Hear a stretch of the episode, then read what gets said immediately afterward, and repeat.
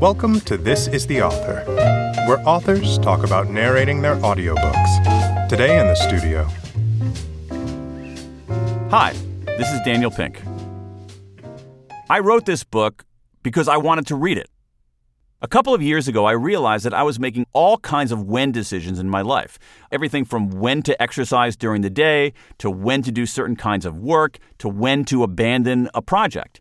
And I realized I was making those decisions in a pretty haphazard way. So I looked around for a book to help me make those decisions in a smarter way. And I realized, to my surprise, that that book didn't exist. So, in order to read a book on how to do this, I had to write it. Narrating my audiobook was a challenge. It always is. This is the fifth one that I've done.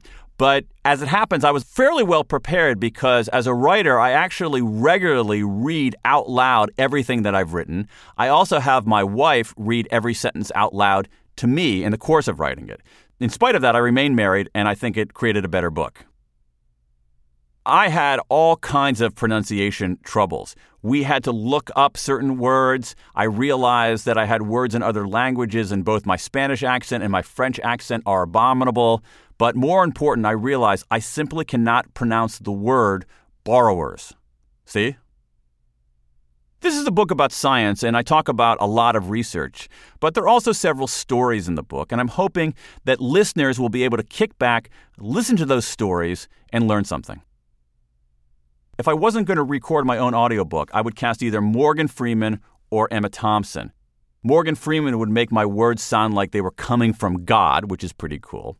And Emma Thompson, who has a British accent, would make my words sound a little bit better because I'm one of those Americans who thinks that everything sounds a tiny little bit smarter when it's pronounced with a British accent.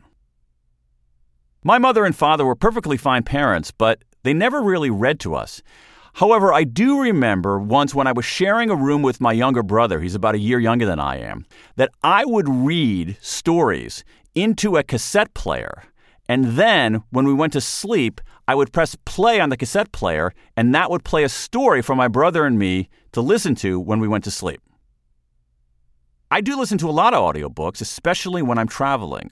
I feel like they take a lot of the pain out of travel, whether it's dealing with a delay or walking from the furthest gate in the airport all the way to baggage claim. I find that they improve my mood, help me learn a little bit. My favorite audiobook that I listened to recently, by far, it's really quite incredible, is Born a Crime by Trevor Noah, the host of The Daily Show.